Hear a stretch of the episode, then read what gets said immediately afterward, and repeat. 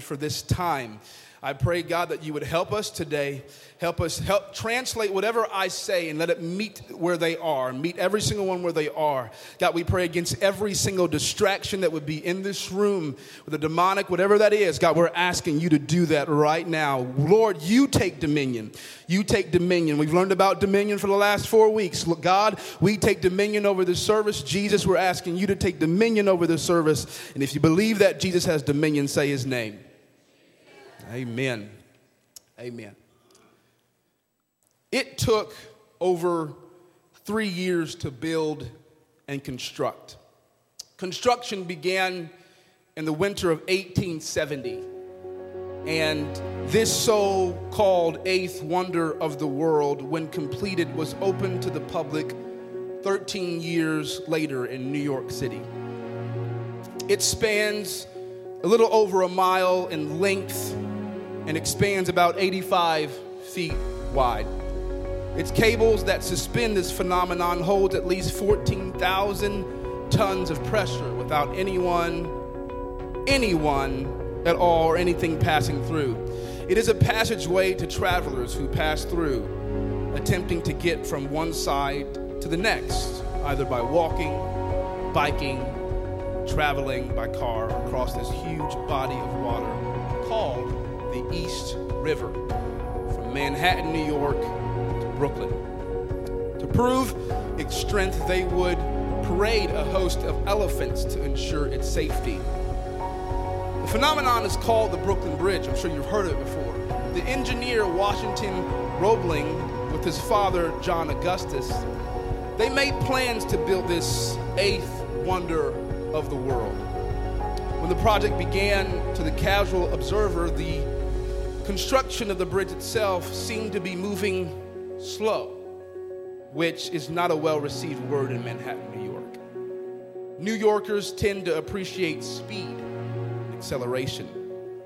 So the public was frustrated at the bridge builders and construction workers and decided to voice that frustration loudly because they did not see with their eyes any progress in the space of two years. Say that with me two years. Two full years. Loudly enough, they shared their disgruntlement, and Roebling needed to respond. And this is what he says. He writes it in a letter and he puts it in the newspaper. He says, He says, to such of the general public as might imagine that no work has been done on the New York Tower because they see no evidence of it above the water. I should simply remark that the amount of masonry, concrete laid on the foundation during the past winter under the water is equal in quantity to the entire masonry of the Brooklyn Tower visible today above the water line. I'll paraphrase. The bridge work you do not see above the water line is not an indication that there isn't any work being done below the waterline. The bridge was being built below the surface of the water. It was just no one could see, and no one would see until it would emerge from the very same water. The Apostle Paul penned a truth that stretches back to an ignorant, boastful, unconcerned with few responsibilities young lad in the backside of a desert. Paul wrote in the New Testament, in the book of Philippians, a truth that I hope, as the young people have coined it, hits you different a principle that has been encouraging to me during transitional moments of my life. He wrote in the opening chapter a confidence he had about those living in Philippi. He wrote that he that has begun a good work in you will, anyone know it? Continue it, complete it until the day of his, his return. With a modern twist, we might paraphrase and say, God's just not done with you yet. But until that day and a few days to come, you are living where the New Yorkers did not see and became frustrated at the building of the Brooklyn Bridge, where they did not see the progress and the difficulties of their life process below the waterline. The expanse and building of that bridge became and is still a source of connection, a pathway from one end to the next. This is what God is building in you This is what God is building in us below the waterline, the next generation that you will disciple, lead, guide, walk with those who are lost and need direction. God is working on us below the waterline. Joseph's story is a compelling part of an overarching narrative in the Bible.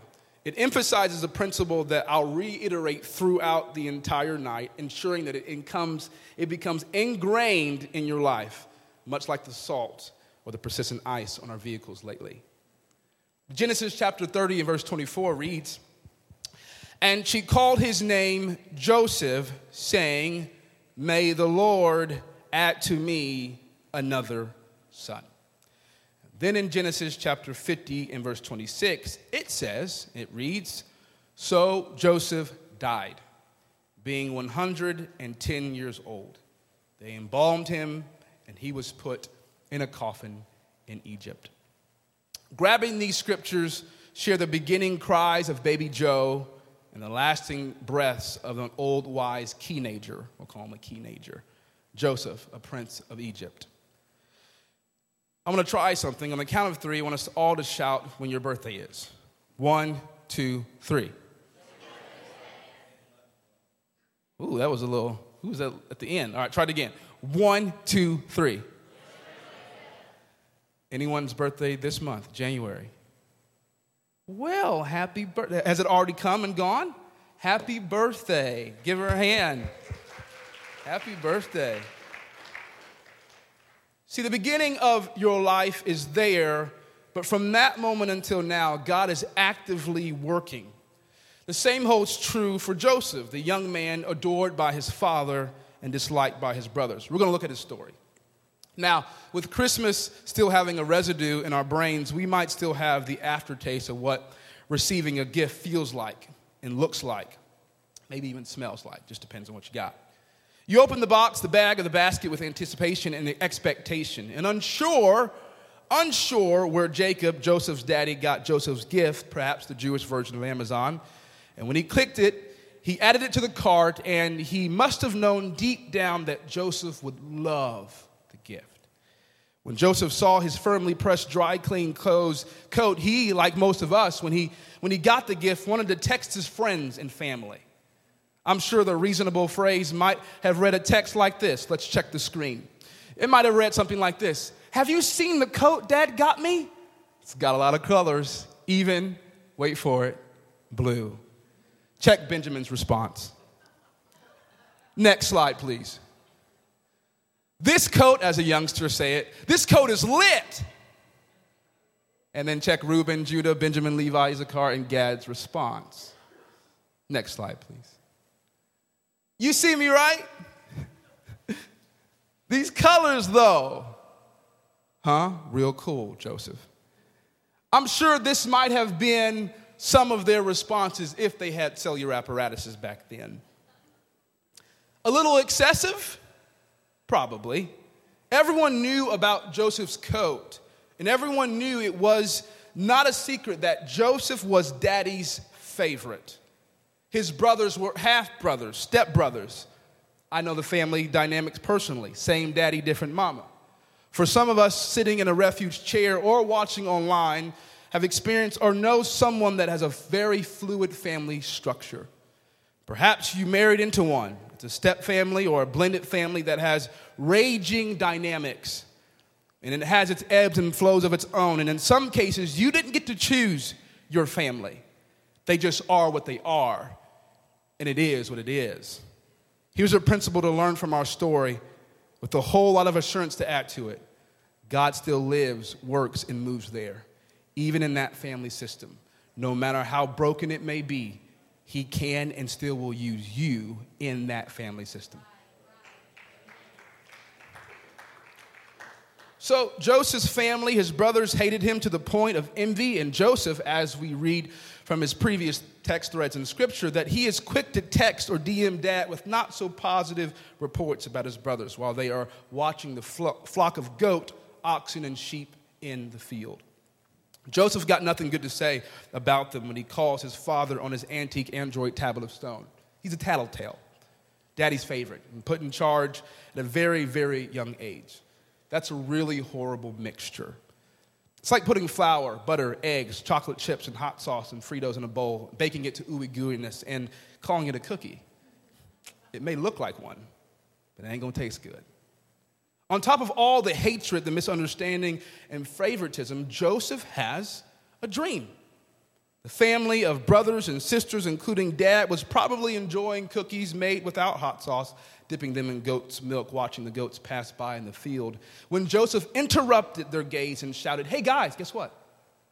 You wouldn't believe it. I had a dream. Check this out. We were all, we were all in the field gathering bundles of wheat. And all of a sudden, I mean, listen to this. All of a sudden, my bundle stood straight up, and your bundle circled around it and they bowed down to mine. Isn't that awesome? The response is as you'd expect. They respond with anger and disbelief. Let me pause for a second and offer yet another principle for life I've personally experienced. Not everyone will experience you now the way God sees you in the future. Not everyone will experience you now the way that God sees you in the future. God will give you dreams and callings and impartations, like He spoke through Pastor Gary a few Sundays ago, or when He spoke in a whisper when you were younger. But to some, you, you tell and share what God has placed in your heart. They will not always meet and match you with love and agreement. We're people, we're fickle. That's just the way it is. His brothers did not meet Joseph this way. They said, So, you're going to rule us? You're going to boss us around? Just who do you think you are?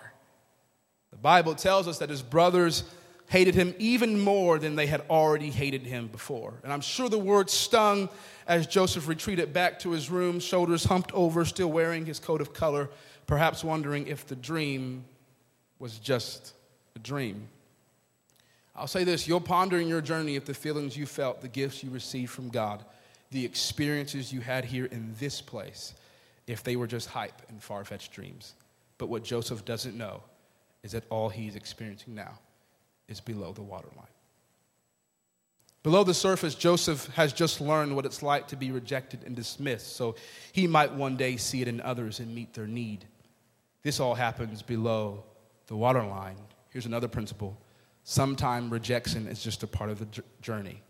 Just ask Jesus. Rejection just sometimes is a part of the journey. You just asked to ask our Savior.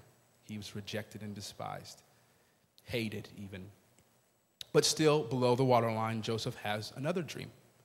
This, this time, the family out in the open fire roasting s'mores with leavened bread at evening with stars to light the night. Joseph interrupts the crackling of the wood and announces he has another dream. Benjamin and Reuben say and murmur underneath their breath, Oh, here we go again.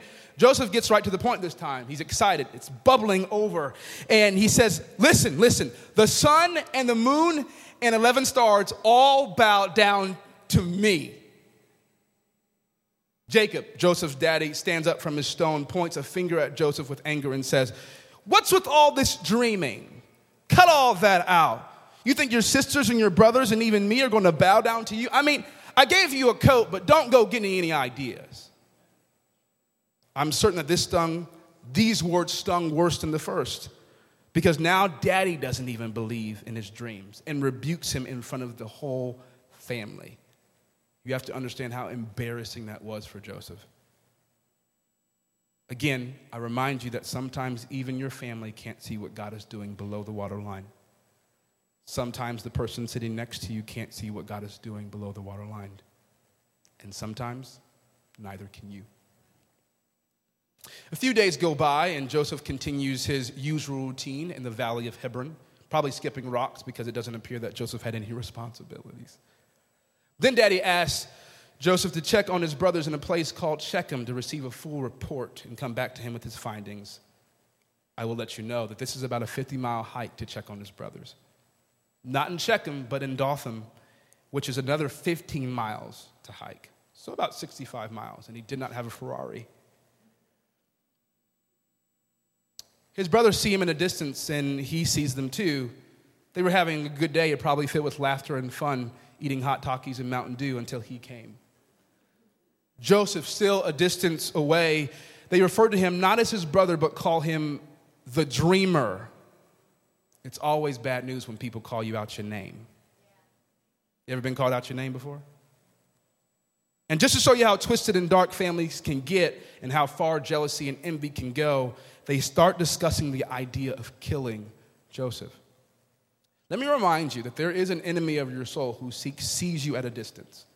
Like Joseph's brothers, and he's heard your dreams. He's seen your devotion. He winces, he winces a little as he imagines what you might become, and he wants nothing more than to kill them by destroying your future devising ways he can steal your hopes, discourage your dreams, and drive out your determination to live with, here it is, dominion over yourself, sin, Satan, and circumstances. All the while, you live below the waterline where God is doing his best work in you so one day he can work through you.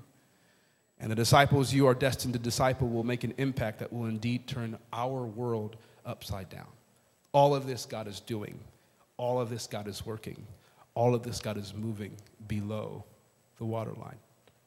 Granted, there are a few voices that reached for Joseph's safety to sway the brothers from killing him. But it didn't stop, it didn't stop them from following their plan.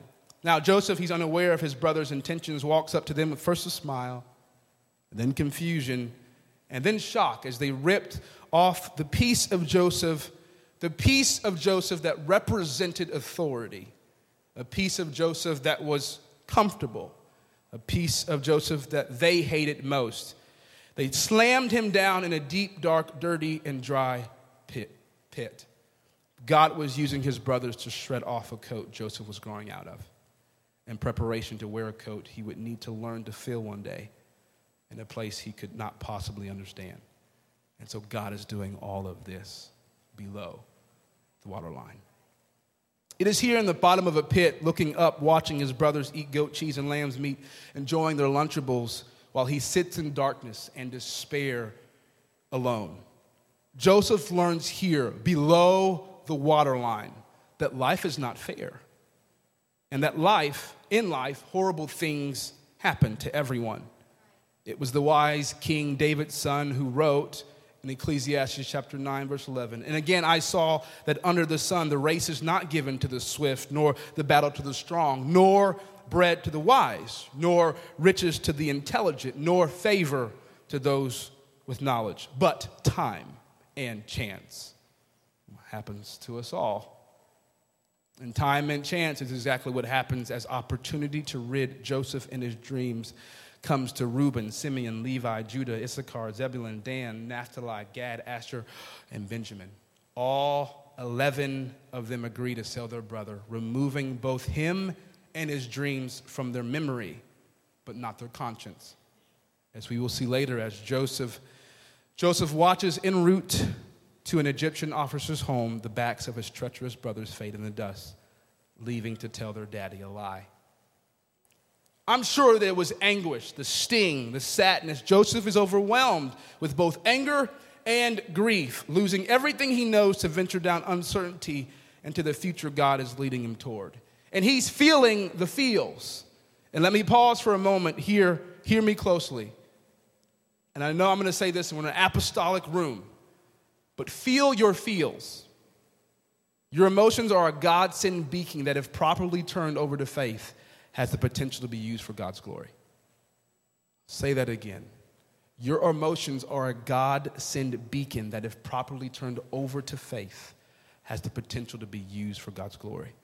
Your faith can and should tell, tell you where your feelings should go. Your faith can and should tell you where your feelings should go.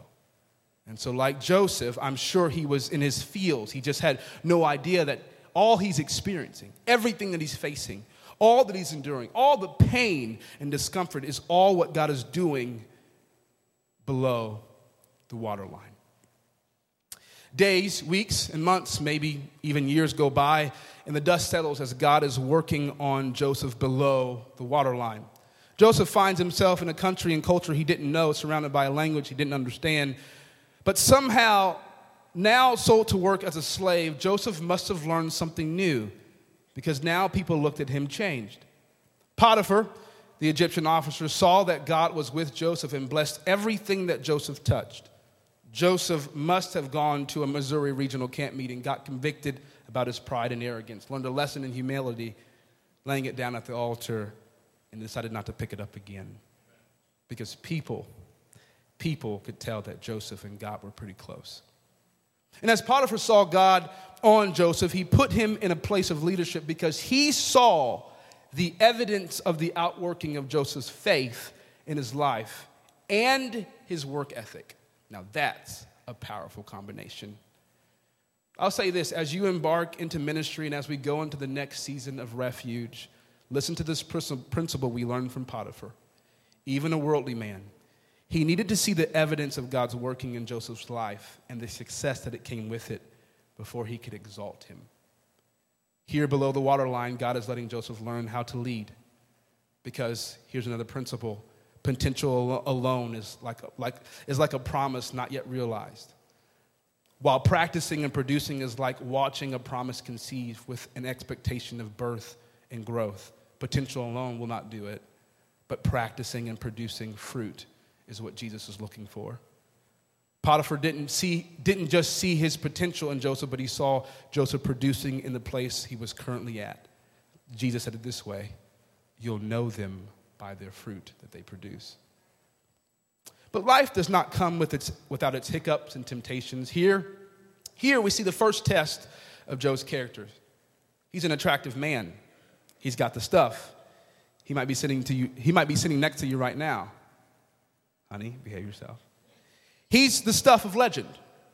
He's the man with the dream, with dreamy eyes. Let me not distract you. Excuse me. But he seemed to be distracting enough to Potiphar's wife to do more than just window shop, shop and swipe through the bottomless vortex of Instagram, but his post on leading Potiphar's flock, oh, this caught her eye. She stopped scrolling and peeked outside to see Joseph in person walking into the entrance of the house and proceeded to, without any pickup lines, and get straight for it with Joseph. Hey, boo, let's get down tonight. He was tempted, I'm sure, to cross a line and jump off a guardrail that would lead him off a cliff into a totally different story. We would be reading a totally different story had he decided to do something totally different. And God would have still used that story. But this is the story that we get. His response is, No, I can't do this. If I did this, this would go against God. Joe decided on that challenging day, here another principle we bow to heed and hear today he decided, here it is, shut the screen down before tapping on that ad that led down a website his eyes could never forget and where his morality was in jeopardy. I'll say that again. Joseph learned a principle we ought to heed today. Shut the screen down before tapping on that ad that led down to that website his eyes could never forget and where his morality was now in jeopardy.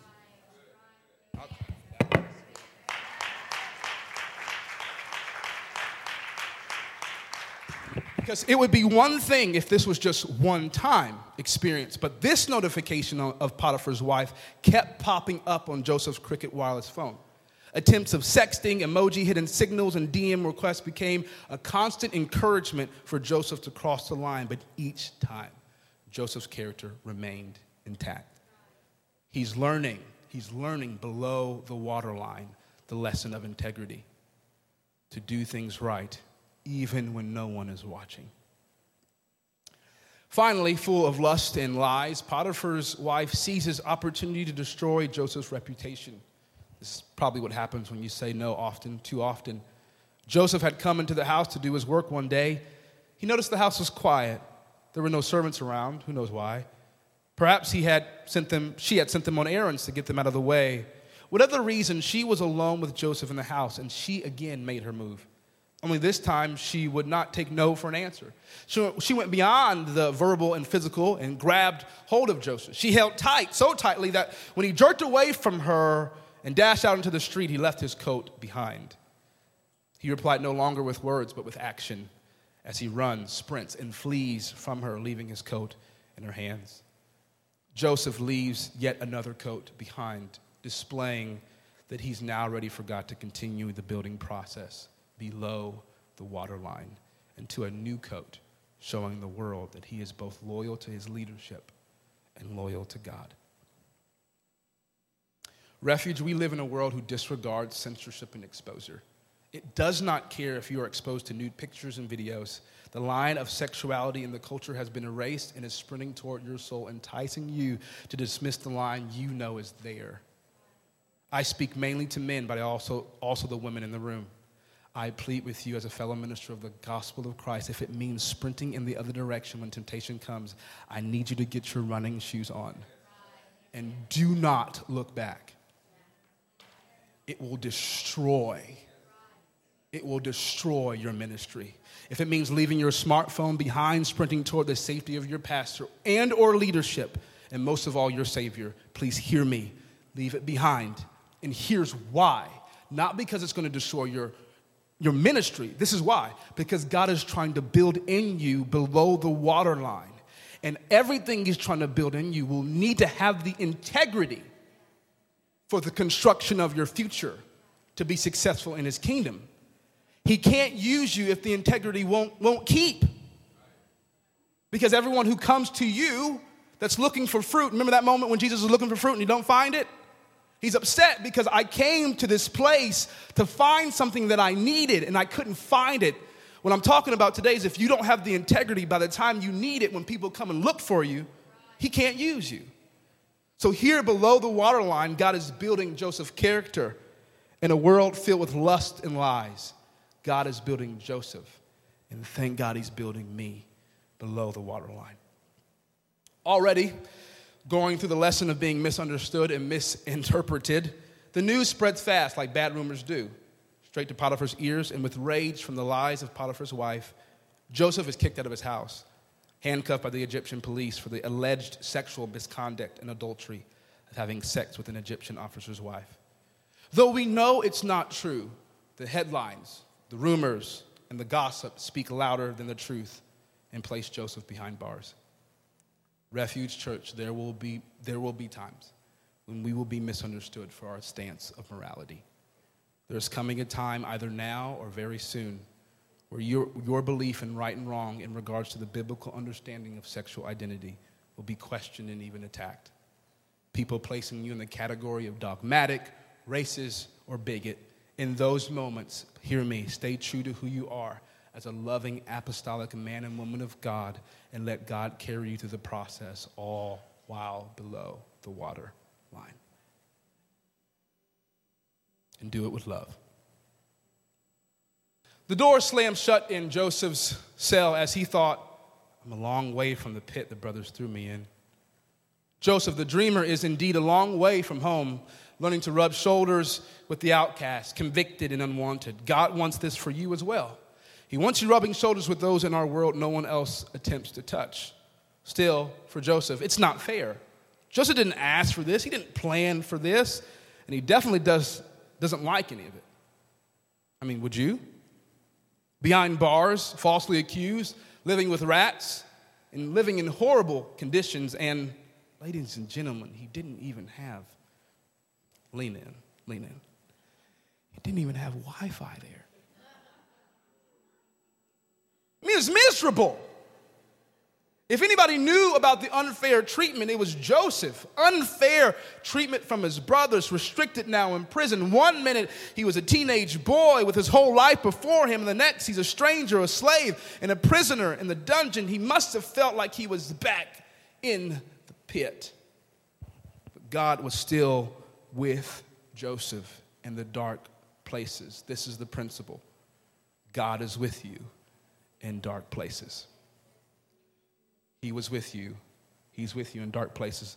I'll do this really quickly. I remember I was a time, really, really dark place for my wife and I. We just heard uh, that her mother had cancer.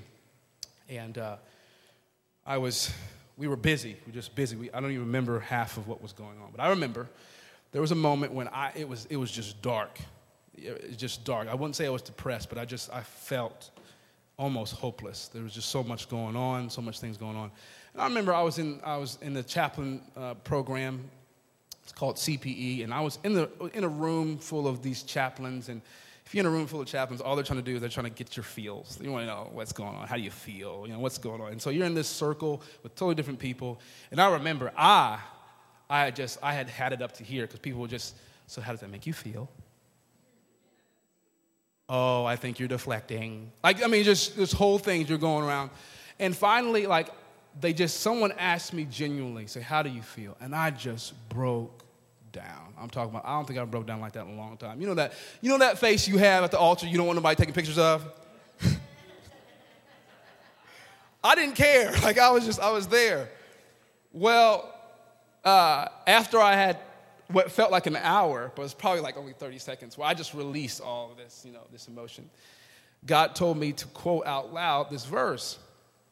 And it's and mind you, this is this is to a crowd of like Christians, non-Christians, it's just a whole bit.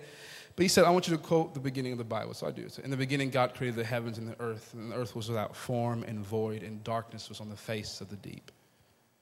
He's quoted again. Okay. In the beginning, God created the heavens and the earth, and the earth was without form and void, and darkness was on the face of the deep. And he says to me, Keep going. And the Spirit of God hovered over the face of the darkness. And he let me know, he says, Gavin, I was there too in the darkness, so I'll be right here with you. I was there before I had ever said, Let there be light. I was in the darkness there, and I'll be in the darkness with you. So let me say that to you if you're in a dark place today, that God is with you. He tells us in the very beginning that that's part of his character. He'll be there with you. Because twice we know the Word of God says that the Lord was with Joseph. So, uh, Genesis chapter 39, verse 2, the Bible says, And the Lord was with Joseph, and he was a prosperous man. He was in the house of his master, the Egyptian. And Genesis chapter 39 and verse 21, it reads the same. But the Lord was with Joseph and showed him steadfast love and gave him favor in the sight of the keeper prison. Keeper of the prison. Feel led to say this too. God is with you, but I'm so glad I had my wife there with me. There's also people there with you to help you in that process. You don't have to do it alone. Thank you, baby. False accusations put Joseph in prison, but it was the Lord who stayed near him and nurtured his soul while he was there. Joseph began to see the hand of God in his prison experience. In what was the dirtiest of places, Joseph seemed to prosper. In this, he was free to be used of God in the lives of at least two men.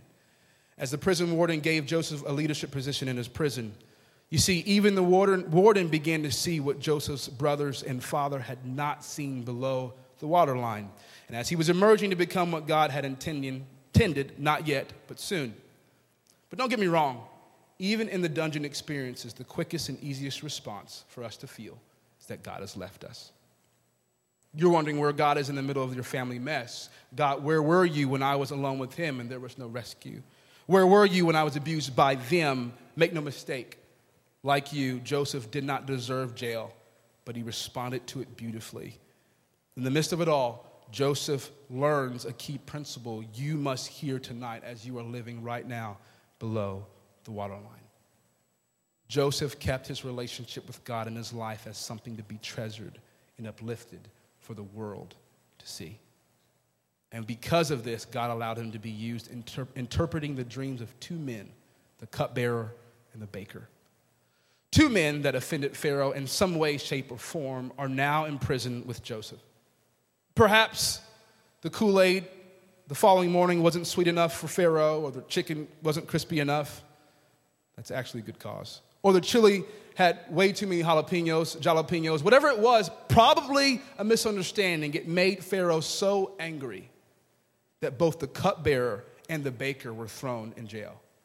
Isn't it remarkable how God often brings alongside people who are going through the same thing or have gone through the same thing that we're going through? Similar experiences. Surely both the cupbearer and the baker can relate to Joseph, but we learn something about Joseph, or rather, we learn what Joseph learns. He has learned to notice the pain and discomfort of others, for he himself has faced similar pain. Hear this learn to see your pain in others so that you can minister to them through the experienced pain that you've, that you've experienced. This is the principle the preacher of Hebrews records. Hebrews 4:15 it says, For we do not have a high priest who is unable to empathize with our weaknesses. Sympathy and empathy are different things. Sympathy says, you look down in the hole and you go, Ooh, I'm sorry. Things are bad. Uh, have a good day. That's, that's, that's sympathy. But empathy jumps down in the pit with you and says, I know exactly how you're experiencing things. If we'll learn how to jump in the pain with other people, you'll be, you'll be amazed. You'll be amazed how easy it is to make a disciple. People just want to be heard and listened to and heard. One day, both the baker and the cup, cupbearer had a dream. When Joseph came by their, cell, their jail cells to drop off coffee with a splash of goat milk for creamer, sunny side eggs up, and waffles, scripture says this in Genesis chapter 40, verse 6. When Joseph came to them the next morning, he saw that they were dejected. So he asked Pharaoh's officials who were in the custody with him in his master's house, Why do you look so sad today? If anybody should have a sad face, it should be Joseph. But in the spirit of his own circumstances, he noticed that someone else around him had a problem. Joseph stopped thinking about himself for two seconds. This is a hard lesson to learn, but you learn it below the waterline. When your heart is right, even when you are at rock bottom, it is remarkable how sensitive you can be to somebody else's need. This shows Joseph's ability to think beyond his own immediate cares and needs in order to minister mercy to others. Now, the teenager texture of dreams would not have been able to do that before. But here we see a different Joseph, and God is still not done with him. Briefly, they share their dreams, and Joseph interprets those dreams, giving credit to God the entire way. He explains that the king's baker is not going to make it, but the cupbearer gets to go back to the palace with Pharaoh.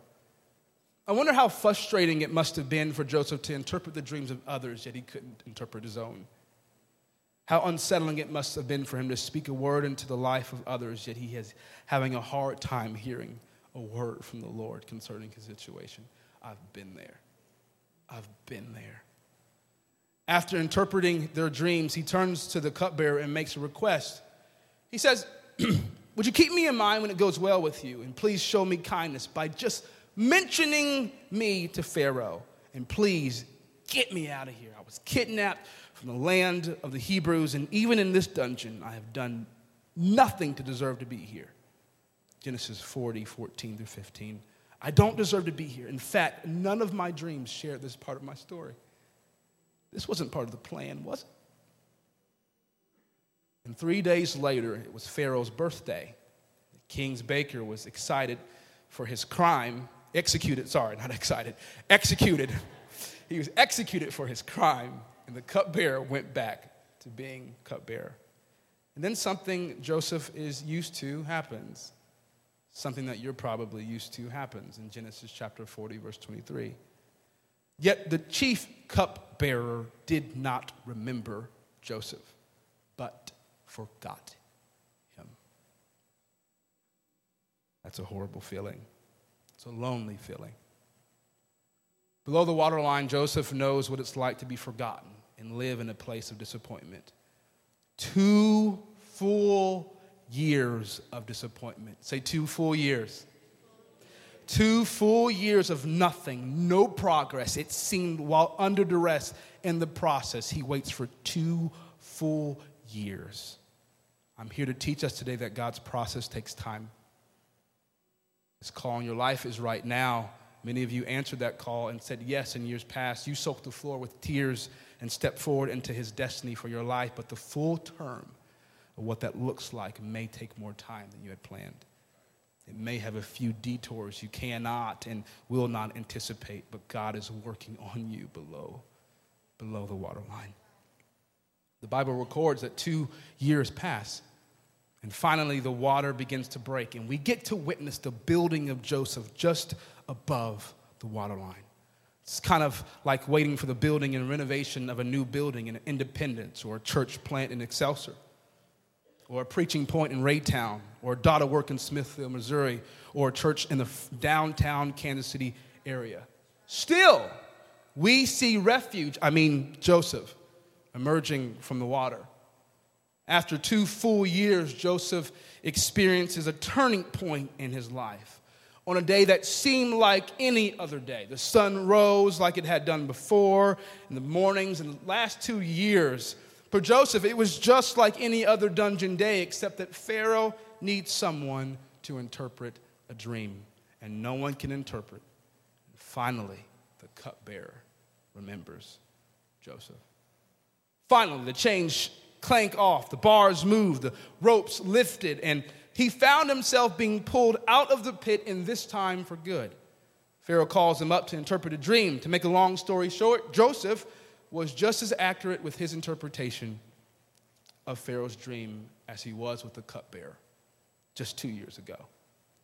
And Pharaoh is pleased and impressed after hearing two things the accuracy of Joseph in interpreting the dreams, and Joseph's humility to give credit to his God for helping him interpret them.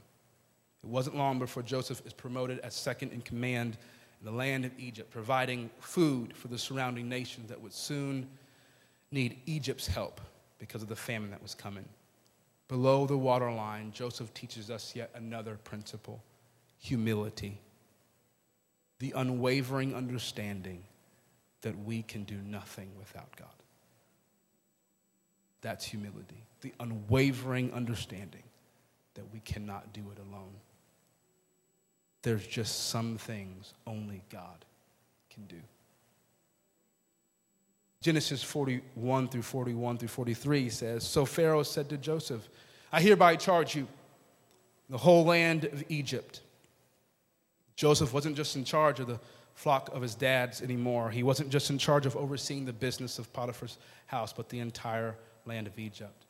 Then Pharaoh took his signet ring off his finger and put it on Joseph's finger. He dressed him in robes of fine linen.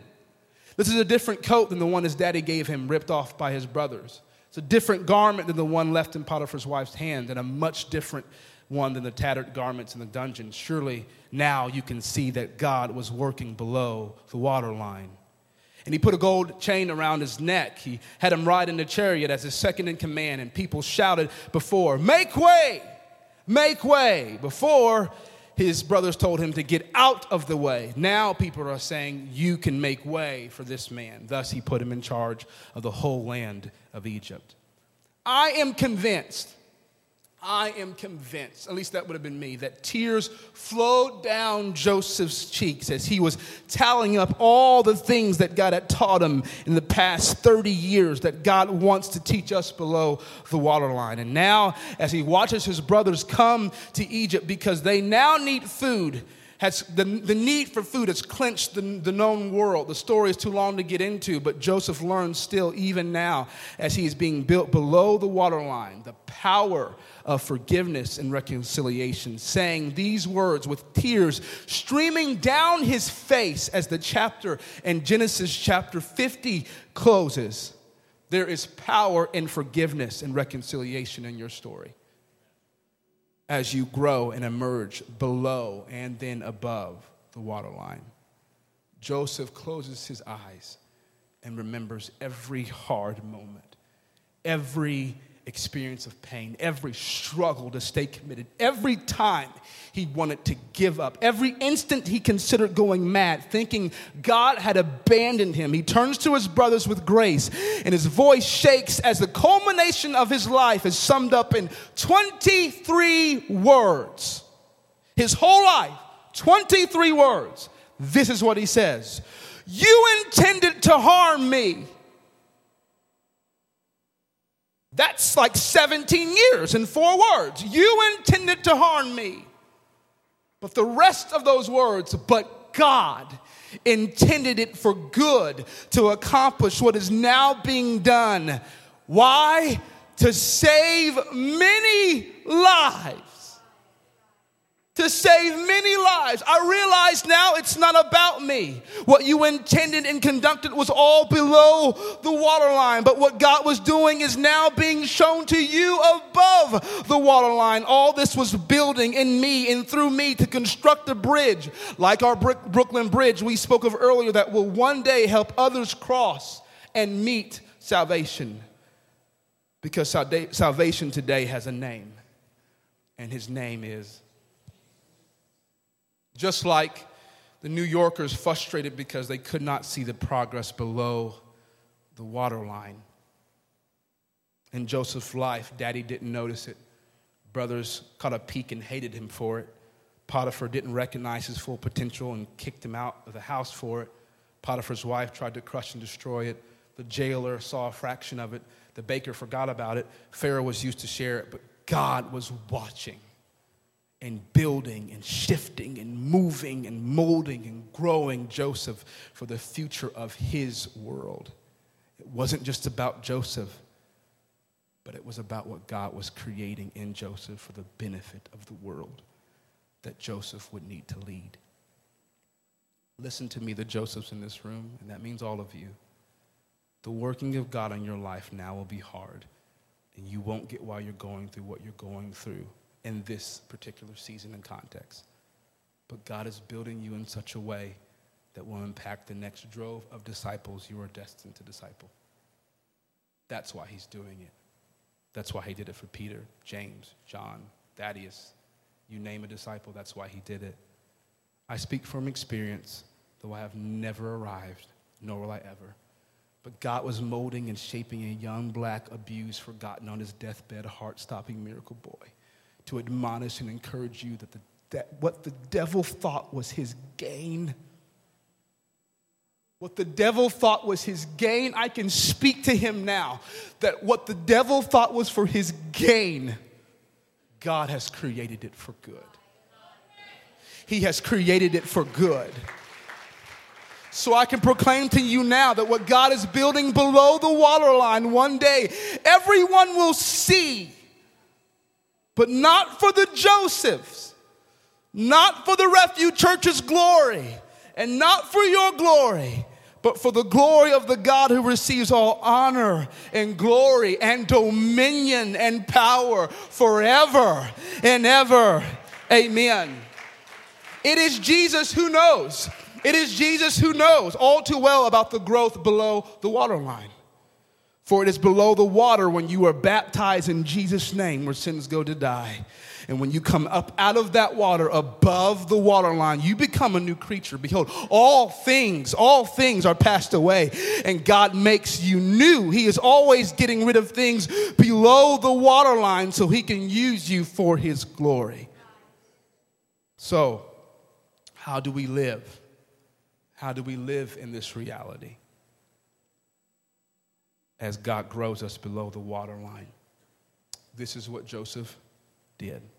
He treasured his relationship with God, his walk with God above all other things. It was gritty, stubborn determination and commitment to keep going, keep praying, and keep coming close to him.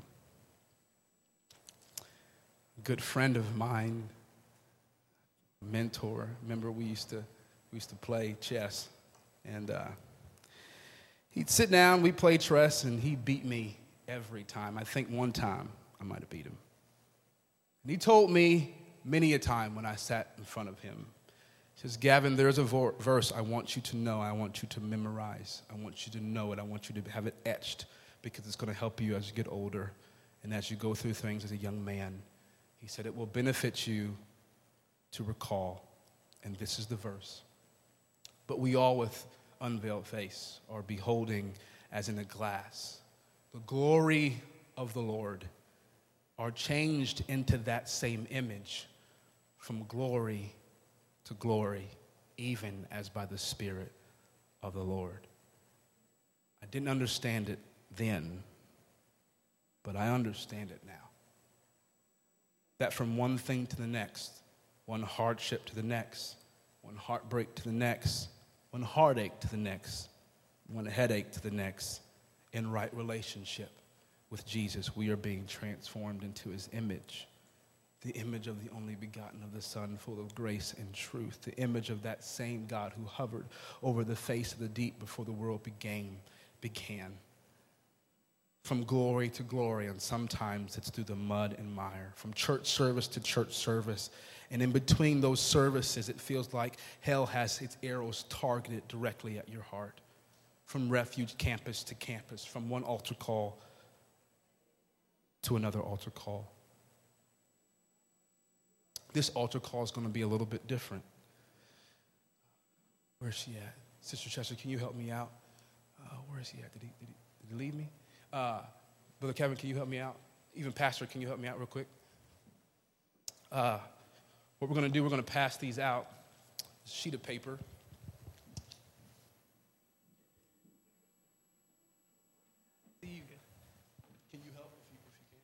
Uh, they're passing out a sheet of paper. And basically, what it says is uh, My dream is, and God's call on my life is.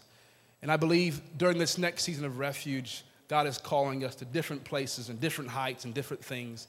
But to remind yourself what that is again. To remind yourself, what is God, what are, what are the dreams that God's called me to be? Sister Waller, you're 15 years old, but God still give, God's still gonna give you. Huh? He's gonna give, she's, she's still, God's still gonna use her dreams and her calling and her purposes in the next season. And so they're also gonna pass out pins during this time.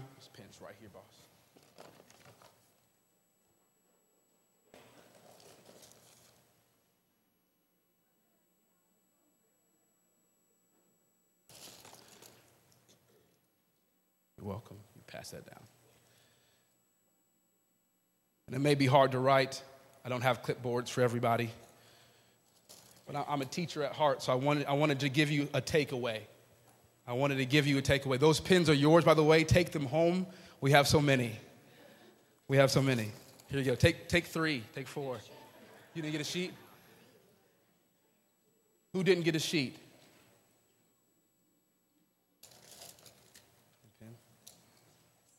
Thank you. And so, as you write, as you think, um, I want you to think what, is God, what, what are my dreams? What has God called me to? And after we kind of get through with that, I want us to take that and give that to God and say, hey, God, here's my dreams. Here's what I feel like God's called me to do. And we're going to pray over those. And God's going to, God, I believe God's going to move in this, in this place. And God's going to concrete some things that He's been speaking to you in your life. If you wouldn't mind playing that, sir, for me. Give you guys time to write. Standing in your ruins feels a lot like the end. So used to losing, you're afraid to try again. Right now, all you see God's just not done with you yet. God, help us today. Truth is that you're not forgotten, cause grace knows your name. God's not done with you, even with your broken heart and your wounds and your scars. God's not done with you, even when you're lost and it's hard and you're falling apart. God's not done with you. It's not over, it's only begun. So don't oh, Jesus. I pray, God, that you birth dreams in this place today. It's all below the waterline. There's a light you don't notice until you're standing in the dark. And there's a strength that's growing inside your shattered heart. Whoa. Not done with you, even with your broken heart and your wounds and your scars.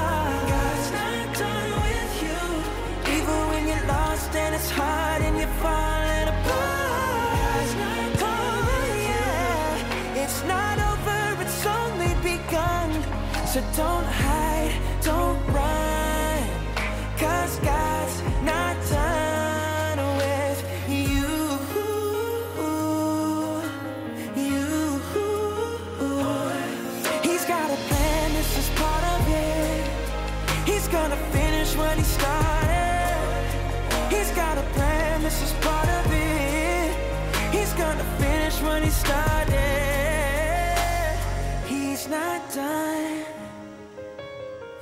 Done. Not done writing your story. No, He's not